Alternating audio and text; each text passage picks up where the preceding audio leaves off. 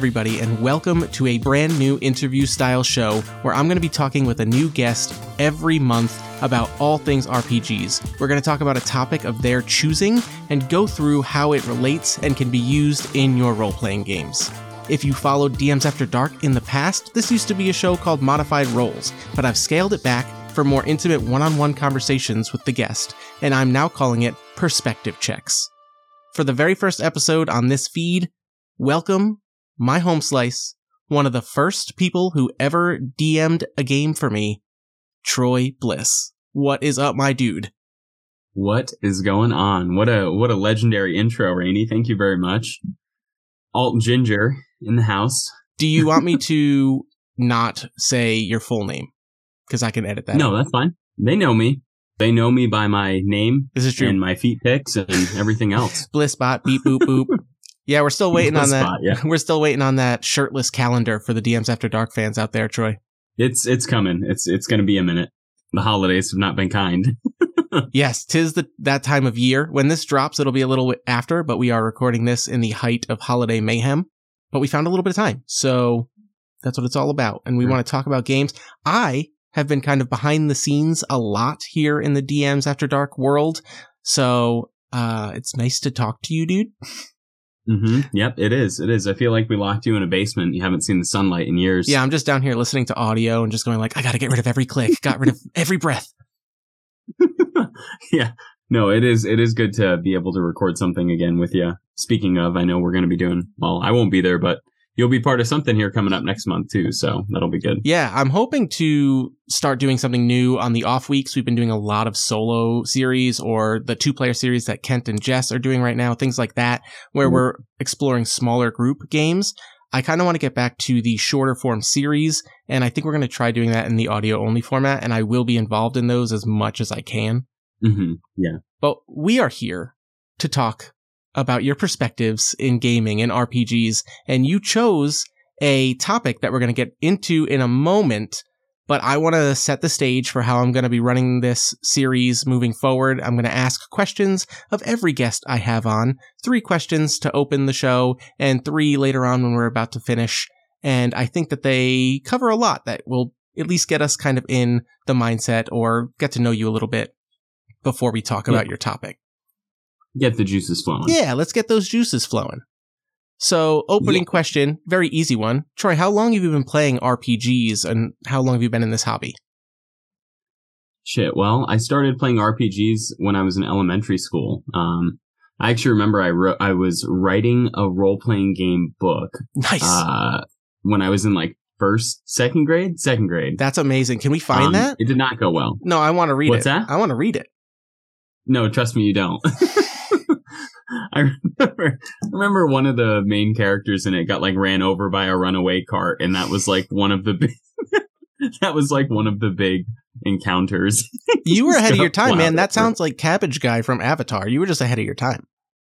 There you go. That's true. Um, but uh, yeah, how long I've been playing? Like I said, I've been playing since uh, elementary school, so going on probably twenty years. Damn, Um, you old bastard. yeah.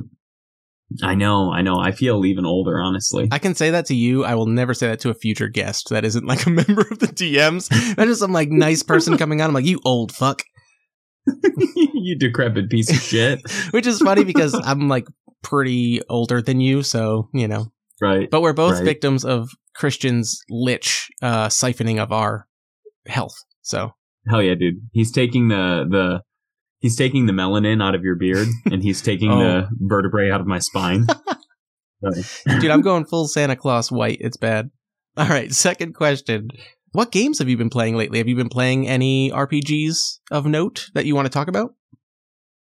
It's a good question. So the only, unfortunately, um, the only RPGs that I regularly play would be what we do for DMs After Dark, Mhm. which for the past long while has been uh, RuneQuest. Yep. Um, six seasons of Sartar, and then I also have a home group that we do virtually for Shadows of Esteren. Dude, the OG and I've been though. running that campaign now for going on almost three years. It'll be three years in March. Dude, that's the OG DMs After Dark podcast though. That was our first stream ever. Yes, it was. So you're playing the first game we ever streamed and the most recent game we ever streamed at the same time. That's wild. This is true. Yep, both both ends of the spectrum there. It's funny you mentioned that too because I recently went back and listened to it a little bit, and holy God, I was nervous. Yeah, I think we all were. Yeah. You know, it's like in, in the audio editing and, and all that stuff, it wasn't what it is now. Yeah, I've learned a little bit. Big thanks to you, obviously. I yeah. should probably maybe I can go back one day and I'll see if I can touch those up a little bit, but I, I will say this though, spoiler alert, there is an RPG that I do want to play and that I think we are going to play, possibly on the off weeks, um, audio only. Maybe we'll do it on the mainstream for DMs, but for the dungeon is a really, really fun looking RPG. Um, it's just shenanigans incarnate. Well, so, uh, you saved me some work because that's actually one of the questions I'm going to ask at the end. So we'll get back to that and stuff like that. okay. Yeah. Sounds good. But in the meantime, the meat and potatoes of why we're here, the turkey and mashed potatoes, if you will, for the time of year that we're recording. Oh God. What did you want to talk about today? Yeah. So I wanted to discuss more or less why are we this way? So tropes. Oh, we're getting deep. yeah, tropes, what they are, where they come from, why we why we play them. Kind of a deep dive into it, right? I think tropes everybody's familiar with them. If you if you've got Yeah. a group at a gaming table and you've got your go-to bard, you've got your guy that's always just kicking doors in and crushing skulls and you know, so it, I, I wanted to look into, you know, why is that a thing? Yeah. Tropes, there's a lot of value in tropes. They get a, they kind of get a bad rap. I feel like, you know, you hear a lot of stuff sometimes of people being like, oh, it's fine, but it's like a little tropey. And like, yeah, that can absolutely happen, right? Like if they're just really bashing you over the head with like nothing about this is new, then that can feel kind of lame, you know? But I think tropes, there's, there's a ton of value Oh to use tropes in your games and subverting things even you know even those have become tropes of their own. But um yeah, yeah let's talk about it. You were you were talking about you know you have your let's let's go ahead and say like barbarian right? Like kick in the door just kind of your you know you know what they're going to do. They're here to swing their big axe. Right, right. and then you have your sneaky rogues and things like that. Like tropes can feel like, you know, you can play a trope as far as like your character's personality, but tropes themselves are kind of the whole crux of class design, Right, right? right. They feed into it for sure. Yeah, I mean like Powered by the Apocalypse playbooks are kind of just tropes, right? hmm Within a genre cuz that that entire framework of those games, Powered by the Apocalypse games, if you look at masks, for example, you have the transformed, you have the Janus, you have the legacy, right? Like these are just like comic book tropes. They're just the characters you see over and over, and they just have different names based on who's putting out the comic, right? Well, Um, and, and the cool thing too about about that, Rene, is that you you as the player, you still get to play them. So they are even no matter how tropey they are, they're unique to you. Nobody else in the whole world has ever played this character, no matter how Mhm. how heavy you lean into a trope, right? So I heard on a TED talk once it was talking about I think it was about successful implementation in marketing and like new items and stuff. Nice. And the person said that kind of the the sweet spot, the things that are most successful that just absolutely dominate in their in their prospective markets, find a perfect balance between something that is novel and something that is familiar, right? Something that's Mhm. totally something that's totally new, but also something that resonates with a piece of you already. And the example he used was Pandora, right? Think about when Pandora Oh, first came into being. It You took mean, um, all the songs Avatar? that you like. Oh, Yeah, no, no, I no. I, meant the I meant, Ava- like the James Cameron Avatar. Yeah. Okay, yeah. nope, not that one. I meant um, Radio on the internet. Yeah.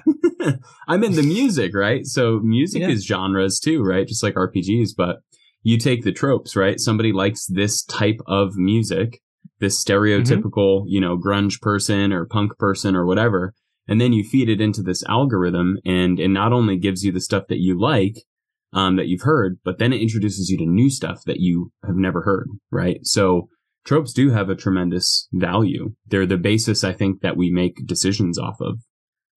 Yeah, and you brought up something that I love where you said you could play something that's very familiar, but you're the only person playing this character, right? Like you might be, for example, we're going to get into like our types, me, Rene, and you, Right. Troy, like the characters we kind of default to a lot. But even then, again, going back to something like Powered by the Apocalypse playbooks or, you know, uh, Forged in the Dark playbook designs, they kind of tell you the story that this character wants to tell, right? Like by picking a certain playbook, by picking a certain trope, like my wife always plays sneaky rogues, right? Yes, like she does. the kind of character she wants to play, she does not want to get close to people. Like Right. I know she's not going to be she's in- stealing shit. right. But at the same time, I mean, like it kind of goalposts what kind of stories you want to tell, what kind of things you want to do in the game. And like you said, you can be very tropey, but like if you going back to old modified roles episodes, like how to be a good character, one of the first things we said was like build a character who cares about the story and engages with the world you're playing in. Right. So right. that's what makes these tropes interesting, right? Like you're not going to be able to play the character that you like from a TV show because you're not playing in that TV show's world. right. You're not playing in a vacuum. Yeah, you're playing in your game group's shared story. Right. So you can play. We'll, we'll get into like the next thing here. We're like, I always play a nerd. You kind of tend to play wild cards, right? But I think Hmm. we kind of play those for similar reasons. I love to play a nerdy type because I want to, in the time that I'm in this character's skin and playing through their, you know, point of view, I want to feel out and like find out what makes the world that we're playing in work. hmm You know what I mean? Yeah. I want my character to be able to ask questions and my character have a reason to find or know the answers. And I think you, and maybe I'm projecting, you tell me if I'm wrong. I think you play wild cards because you want to test how much the world, you know, is bendy. You know what I mean? Like you want to be like, how much can we make this work? I think You know? I think you're you're close with that, Rene. I think, and this is something that I thought of recently. I had a discussion with Christian about it actually, but I think the reason why I kind of tend to play the wild cards is it's not so much to see how bendy the world is, but it's to see how the world accommodates both the mundane Mm. and the strange. Right? Like yeah. for me personally, especially, you know, we play a lot of new RPGs all the time, and some of them are pretty rules light, and others are very, very rules heavy. And I'll be Yeah. honest, I mean, don't tell anybody internet, but sometimes when it's a really, really rules heavy game, I really lean into that, the power of the mundane, right? Because it doesn't matter what the fuck the rules are in the system that you're playing. You can always do the you can perform like the standard operations of a human being, right? Or your character. So emphasis on the little stuff, right? Like Istanbul. I, I think about Time Reese, right? Or Istanbul, right? Like, yeah, you- uh, Istan, Istanbul's whole, uh, you know, character concept was, well, he was deaf. He couldn't hear, right? So Yeah. it was about how he perceived the world in a different way because of that. And then it was also about isolation, loss, right? Those are, those are big overarching things. They're feelings, they're emotions, they're sensory things that exist in every single world, no matter what the rule system looks like. So I can focus on that and really create a good character and a good story and not get too delved in and bogged down by the rules and stuff, you know? you, yeah, I was going to say with Istanbul and kind of Kym Reese too, Mm-hmm. you make this character who conceptually, you know, like on the surface, players in that world will look at them and be like, what is this jelly legged minotaur looking guy? Or like, what is this weird little kid? You know what I mean? This clearly weird shaman. But then you made their problems in the world. You made their plot points, like what they cared about, simple Right. in a not simple world. Right. And it was like, how does the complexity of the world, you let the complexity of the game handle that heavy lifting of the crunchiness of the system, for example, hmm while finding a more powerful story in how, In the simple things. Yeah. yeah, in the simple things. Yeah. I, I wanted to, there's so much I want to talk about on that stuff, but I wanted to get back to something you said really quick, which was you said the reason why you tend to play nerdy, you know, kind of nerdy archetypes, nerdy tropes is because you want to explore what goes on in the game, what the game system looks like, how the world is built together. Right? Correct? Does that sound, am I summarizing Yeah. pretty well? Yeah, I appreciate good world building and I love feeling out how consistent it works or finding the ways that the fantastical is, like you said, kind of applied in the simple ways, right? Like, Right. how does this change an otherwise normal day? Right? So- like I don't think enough people in a game like Dungeons and Dragons right. think about the fact that cantrips would absolutely break every economy. They would break Right. every, you know what I mean? Like, so it, like true. access to just infinite silly little magics, no matter Right. how silly and little they are, right. Right. is like shattering. so you know, so like I like to play those games and be like, okay, like what's everyday life like? You know what I mean? Like, but Yeah. also like, what are the big questions of this different place? So I want to go one step further with that then, and, and we're going to metagame for a sec. And I'm interested in looking That's- at the why Rene as a human being tends towards that. Because that's a real thing. I think at the heart of it, I think there's a reason, like a psychological reason why we play tropes, right? Some Mm-hmm. people, I mean, shit. All right. We're going to just go into this real quick here. I know, I know other Blissbot has said that for her, you know, RPGs are very cathartic. They're like a cathartic release of emotion. And this is Yep. emotion for her as a human being in real life, right? So that's no Mhm. small thing. That's that's a really big thing. That's powerful, right? So that's kind Powerful of some power of yeah. RPGs. So if you are dealing with something where you're trying to process something and then you're going to try to do that in an RPG, there are of course going to be correlations to like the things that you're feeling, the things that you want to address, and the underlying emotions that you as a person have, and then how you act in your character in the RPG, right? I mean, Amber plays these angry fucking rage, you know, kill all of the patriarchy characters, and then also plays like weird wolf boys. Now, I'm not a psychologist or anything, but she is my sister. Is there a correlation there? I don't know. we uh for those of you who are not familiar we have dms after dark business cards and on the back of amber's business card we put the amber character scale which on one side is terrified man and on the other side is terrifying woman but the whole thing just says wolf yeah, right. This is So- true. Like she has she has a type right she definitely plays into one of those two things on the spectrum of and you know what's funny you know that old i don't know the origin of this phrase but like there are two wolves inside you Right. you know what i mean yep. The one that lives is the one that you feed. Yep. exactly amber just has one wolf but it Right. gets well fed, by two well it gets fed by either a terrified man or a terrifying woman Yes, that's true. So yeah, so Rene, why do you think you tend towards that as a person? That's a great question And I'm asking you this deep philosophical question on a on a podcast where we're improving. So good luck. Yeah. No, uh I actually I don't shy away from talking all the time. Like when I've been doing my solo series and stuff like that. Obviously, like you said, our own personal worldview plays a lot into how we play games, right? hmm I read a ton of fantasy and sci-fi. I try and switch it up and read other things, but my day job is I'm an environmental scientist. I'm a wetland biologist. I am somebody who studies the actual, you know, ecosystems of our planet, at least my local region. I love knowing how all these systems work together Hmm. and why certain habitat is used by certain animals and what if I needed to, like, where could I get fresh water and like, what can I eat out there? And like, you know what I mean? Like little things like that. Like everything out there in our world has evolved for billions of years to basically make it so everything can sustain itself. I won't get into how depressing it is that we've pretty much destroyed that, but I think that I play these nerdy characters in these other worlds because I want to know what turns and like, you know, what systems make the world go round. You know what I mean? Mm-hmm. Yeah. Yeah, that's totally fair. That's a good it's a good uh introspection there, Rene. I think. Yeah. Makes sense. It was funny in my Miru playthrough on the DMs After Dark feed. I you have to roll like every day for what uh, terrain you end up in, and I was in the swamp so much, and I just kept going. Well, fuck, back to work.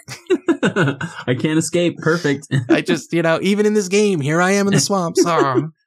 Oh, I love it. Hmm. Speaking of that, do you yeah, think your turn. Oh, go ahead. Well, no, I well, yeah, I will definitely get into the the why behind me here in a sec. But you know, do you think shit? You're a wetlands biologist, right? Mhm. Do you want to do what you do in real life in an RPG, or do you want to do the farthest away possible thing from that? Another just kind of time capsule for if someone listens to this in five years or whatever. Uh, I've been playing a lot of Baldur's Gate 3 Yeah. and I made a druid. you know, like I always play a druid. You know, when I played with you for the first time, Right. I played a druid because I was like, yeah, and I named my Baldur's Gate 3 character Mog. Oh, yeah. Yeah, I mean, I I love playing the nature focused kind of builds. I definitely think that I like leaning into that because again, you know, I just have an interest in like, oh, like how much work did this designer Really put into this. thinking about how their world works? Right. Right. I've little peek behind the curtain. I've definitely tried coming up with like writing my own games that take into consideration natural environment Right. and how to interact with it in a way that's more than just, you know, you roll on a table and it says like murky bog, Right. you know? right. Um, I get like viscerally angry when like uh RPG book will be like, you find yourself in the swamps and it's all like reeds and like it's boggy. And I was like, you just mentioned like three different wetland types. you know what I mean? Like swamps are not marshes, are not bogs. You know what I mean? Like, uh, it's just so like, but again, I, you know, I don't expect people to know that and care about it enough when they do that for their game. But right. I've thought about, you know, can I make a game that makes this interesting? And I think the game that Christian and I are pretty close to releasing is going to hopefully make people think about their natural surroundings a little more. Hopefully. Yeah. I'm excited to see that when it when it finally comes out in you know beta or whatever. I'm super close. Uh, the quick start is pretty much done. I just need to make it look nicer. I don't want to just put out like a boring Right. text PDF. Do you think you'll kickstart it?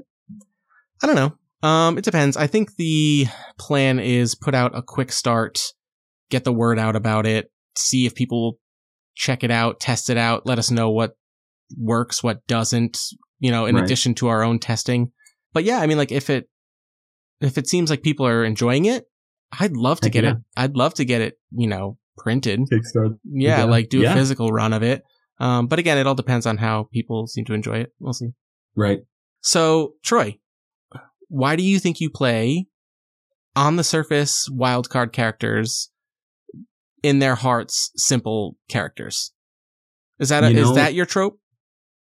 I would say yes. Um, I w- at least that's pretty darn close. Hmm. I would first start by saying that the trope of character I've played has changed throughout my career as an RPG player. Well, because you've changed as a person. Right. Well, exactly. And part of that's because I started playing when I was, you know, eight. So uh, I wanted to be the hero, the defender, the protector, right?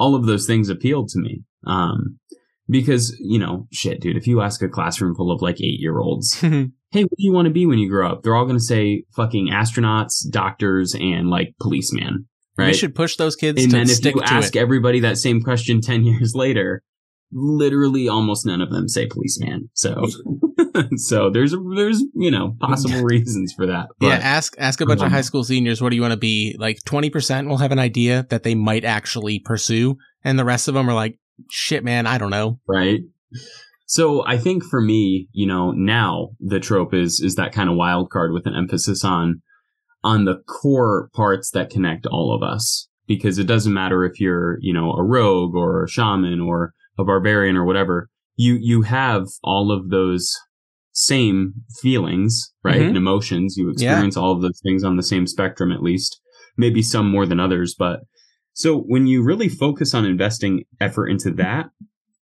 it not only helps you build a better more fleshed out character but it makes it so much easier to connect them to the other characters in the game Yes. Yes. you know and and part of that is uh, my you know my own trend into you know mental health counseling and, and these things that i'm pursuing in in real life Mhm. um they do bleed into rpgs a bit you know and for me i have come to find in my life that it's really the small things that are like beautiful and powerful and miraculous like having a conversation with a stranger you know watching hummingbirds chase each other around my fucking flower garden. Like this is the stuff that brings my life meaning, Yeah. which sounds crazy, right? The laughter of my child. Like Dude, so so why would that shit not be important in an RPG? Yeah, and I think that more RPGs need to take time to explore, like, if possible, and this is just DM advice for anybody listening to this. At least I like doing this. Every once in a while, just like everyone likes to say zoom out, right? And like, you Mhm. know, uh, hand wave certain things and like just get to the next part. Also, every once in a while, just have like a vignette.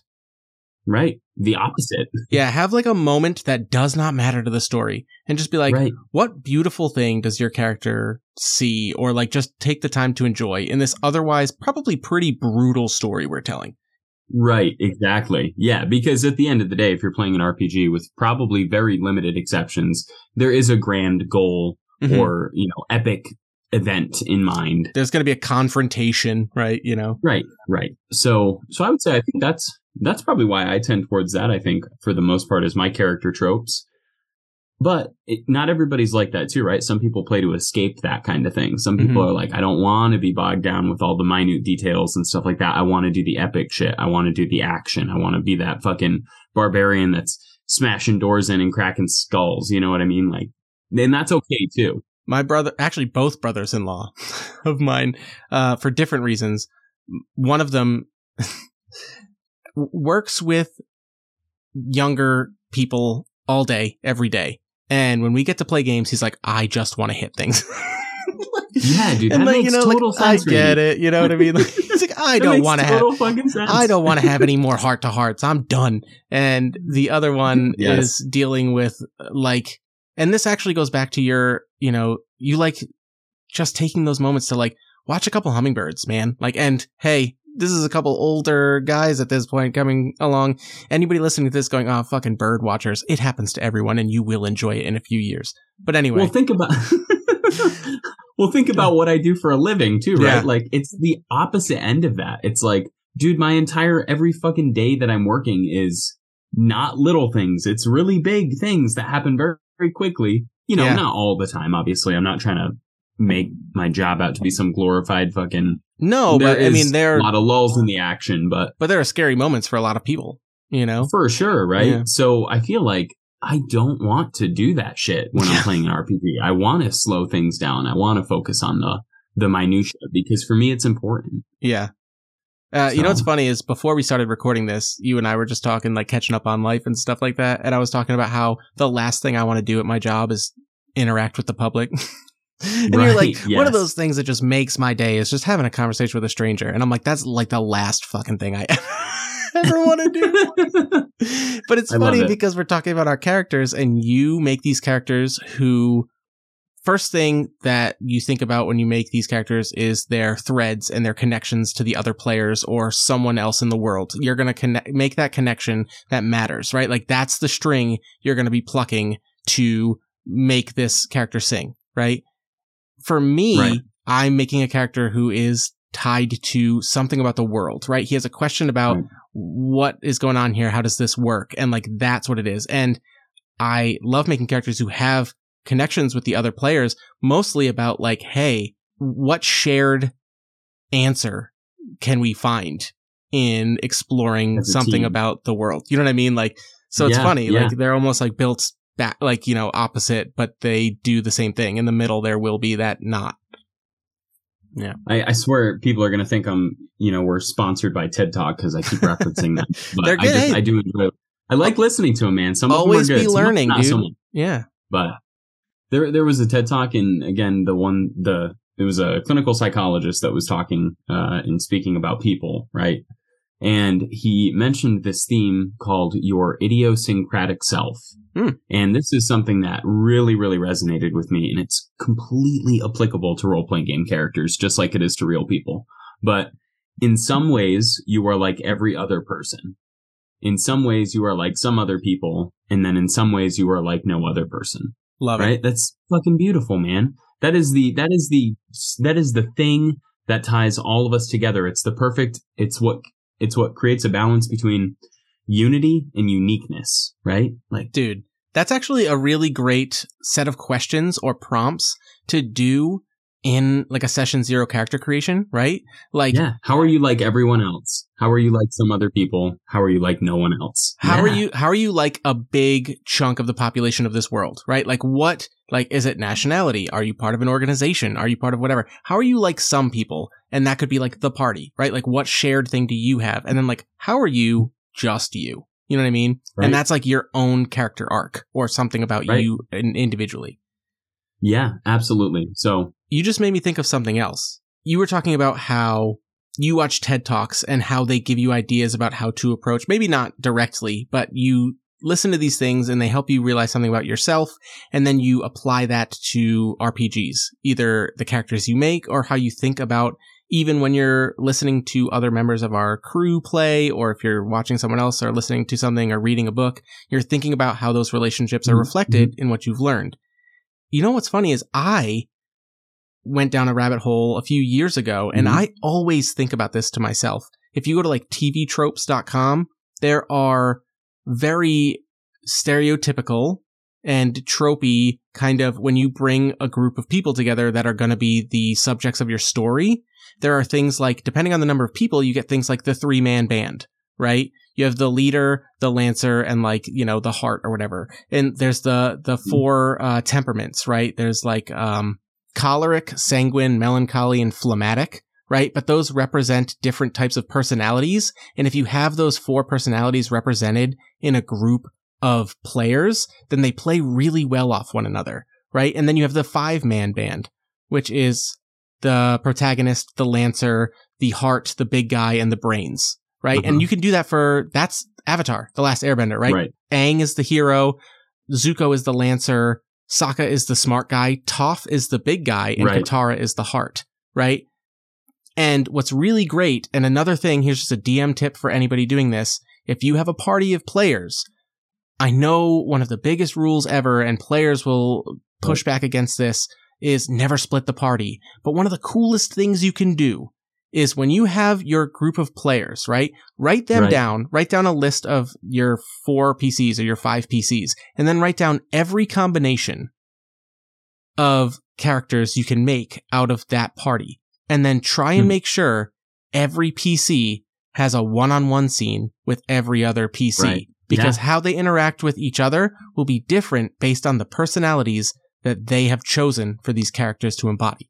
Yes, absolutely, absolutely.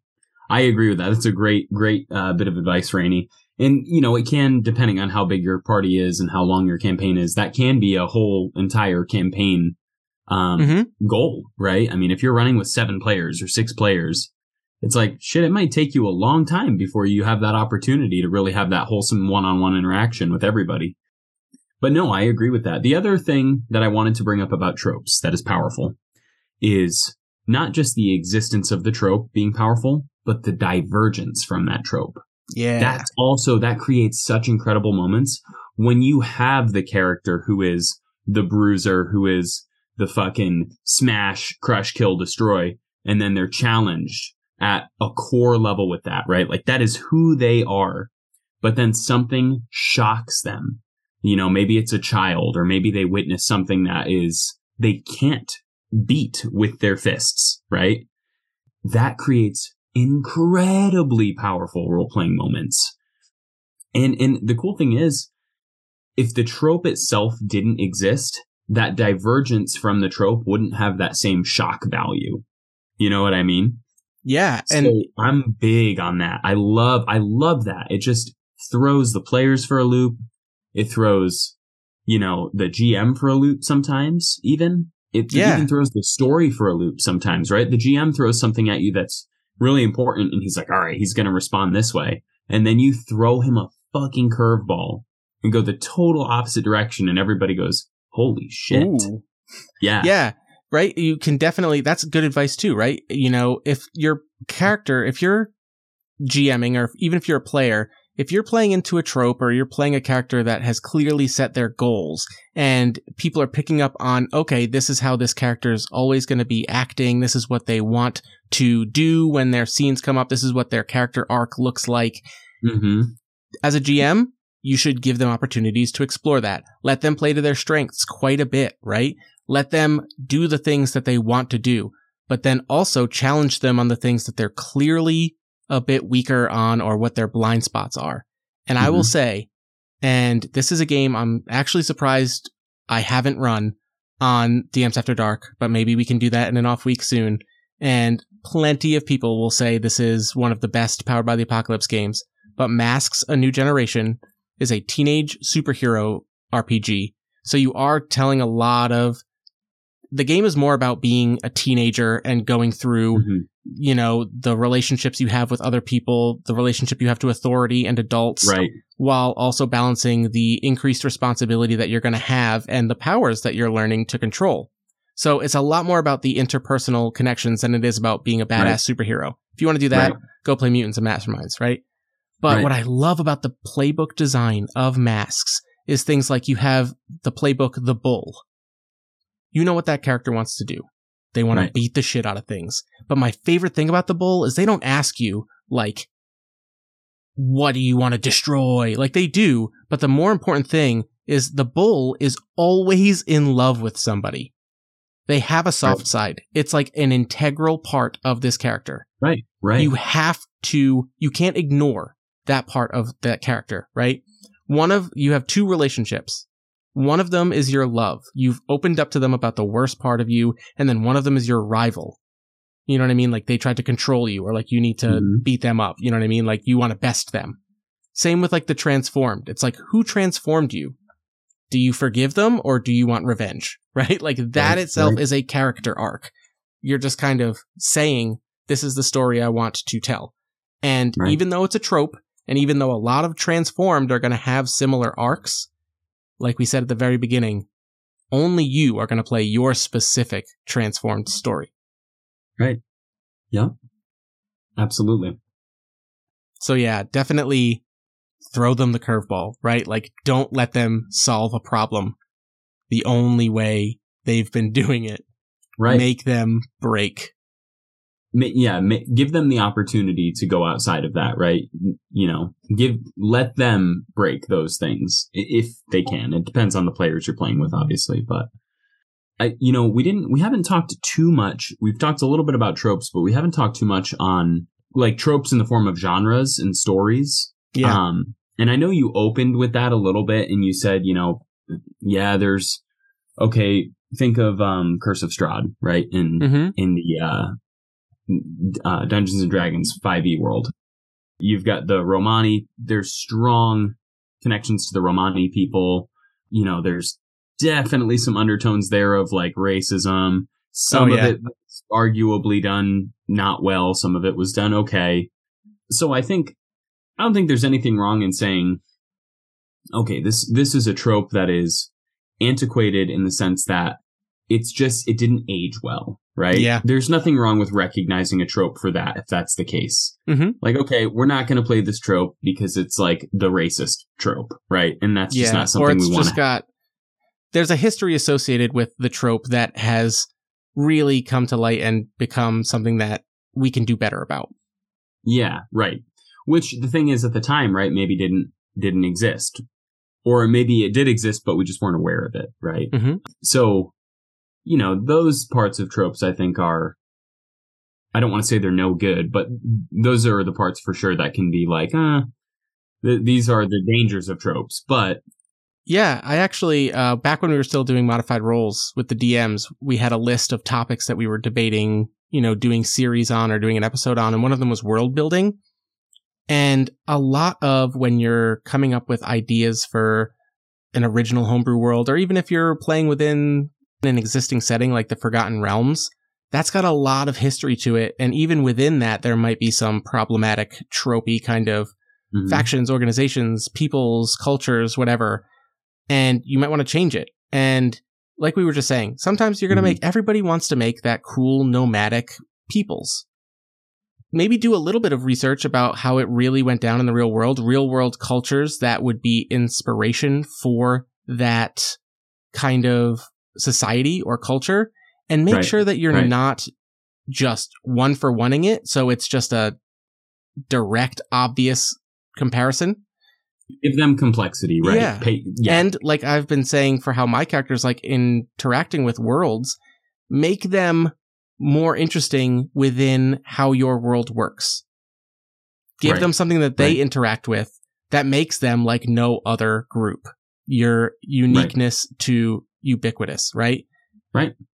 Yeah, absolutely. Look how this is all tying together. You can take every little thing we've talked about and find a way to make a trope unique and special to you in this. And that doesn't just go Right. for characters, that goes for cultures in a homebrew world. Yeah, I think overall there's a reason why we tend towards tropes. I mean, there there's certainly more to role playing than tropes, Mm. but they're a big part of it, and there's a reason for that. And it's because they they work. They help the machine go round. They serve as a point for the players to identify with. Yeah, there's a basis for a type of experience that the player wants to explore. And there are Yeah. tropes that will help them experience that in a safe way and in a way that they kind of have some narrative control over. Yeah, absolutely. What else you got for me, Rene? we started to touch on tropes as genre too, right? Because Right. a lot of what people are going to be listening to this and their headcanon for when we're talking RPGs, there's a lot of fantasy RPGs out there. Right. There's a lot of sci-fi RPGs out there, and the sci-fi RPGs are going to do a lot of the same tropes as well, right? Like you have your humans who've colonized Yep. space, you have your effectively space elves, you have your effectively space orcs, right? Right. And yeah, you could do better, but also there's a lot of value in those, right? If we're talking about other cultures, other societies from other planets, other galaxies, there are so many interesting things you can come up with and be like, this is just how they live. Yeah. And you could do noir, right? Like detectives and 1950s. Hey there, kid. You just, you want to play that? That's great. Don't put the sexism and racism in there, obviously, right? Right. There are things about Right. tropes to, like we said earlier, you can do better.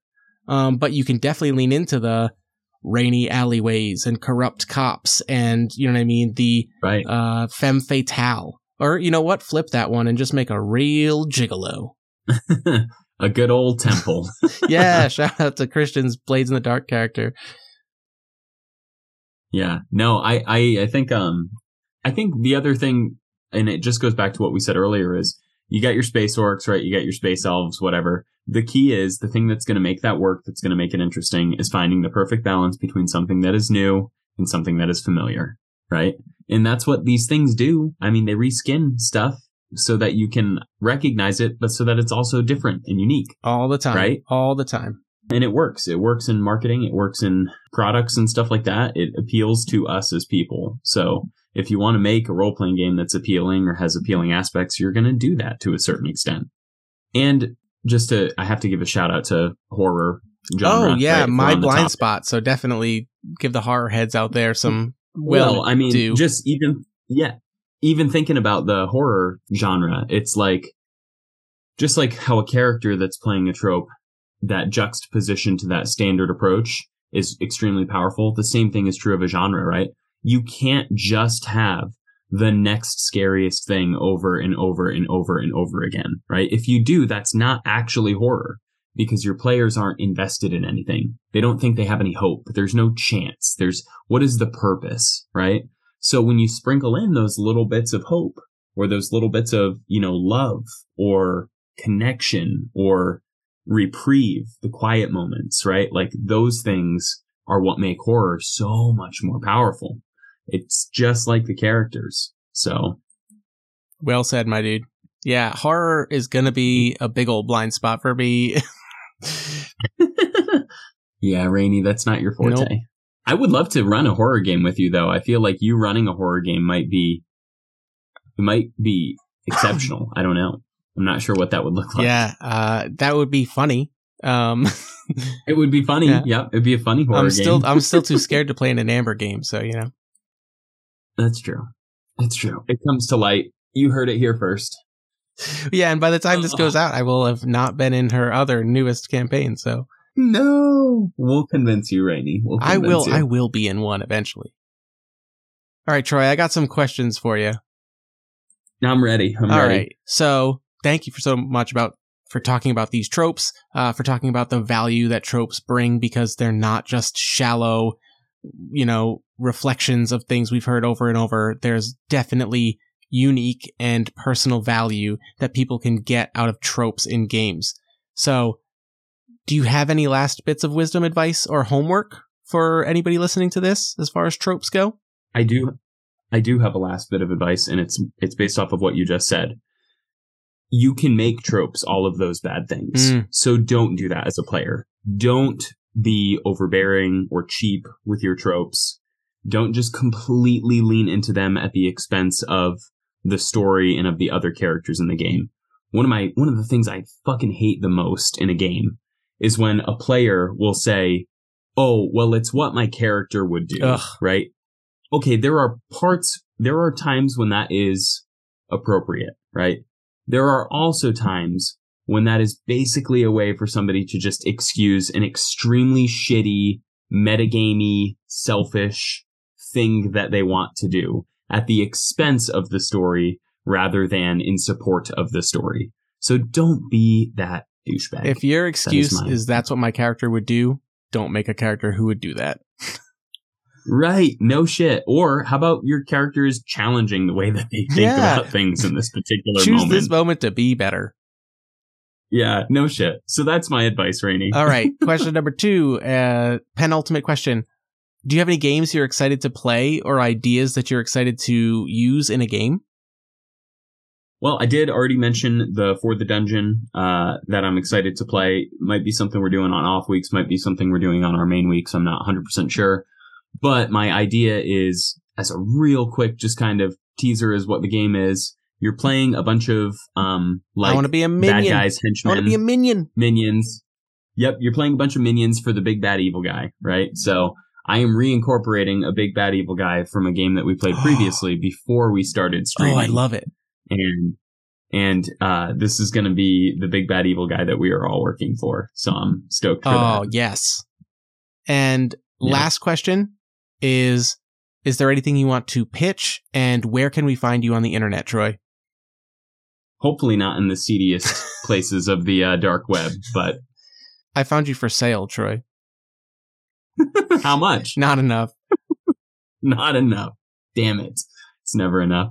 I, I guess things coming up. Uh, we are wrapping up another year with DMs After Dark, Rene included in that.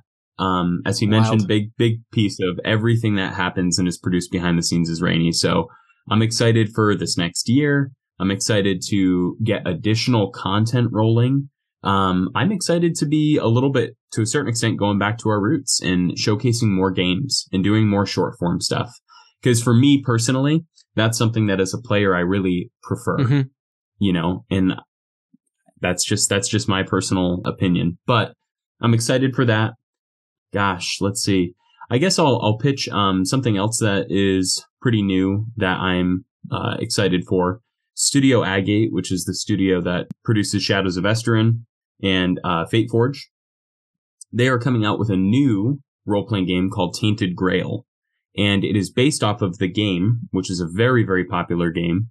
And my understanding of it is it's basically a Shadows of Esteren um, incorporated in a Arthurian Hmm. like world. So like King Arthur and his Yeah. knights and Merlin and all that stuff. So I'm pretty stoked for that. I think they're going to be maybe putting it on Kickstarter here pretty soon. They're in development stages, so I don't know how long it's going to be. It'll probably have some big stuff coming out with it next year. The studio is really working on it pretty hard right now. So Cool, cool. that's about it, Rene. That's all I got for you. Well, it's never enough, Troy. It's never enough. No, I'm just gonna thank you so much, dude, for coming and talking to me and nerding out on RPGs, just like you know the old days. Just like the old days, dude. I'm bringing it back. when times were simpler. awesome. Thanks, Rene. Once again, thank you so much to Troy for being my first guest on this first Perspective Checks episode. You can check him out on our stream or on our podcast with DMs After Dark. And hopefully, he'll be joining me again here on this podcast feed for a game or something similar in the near future. If you'd like to be on a Perspective Checks episode or suggest something to cover, email me at rainyplaysgamespod at gmail.com.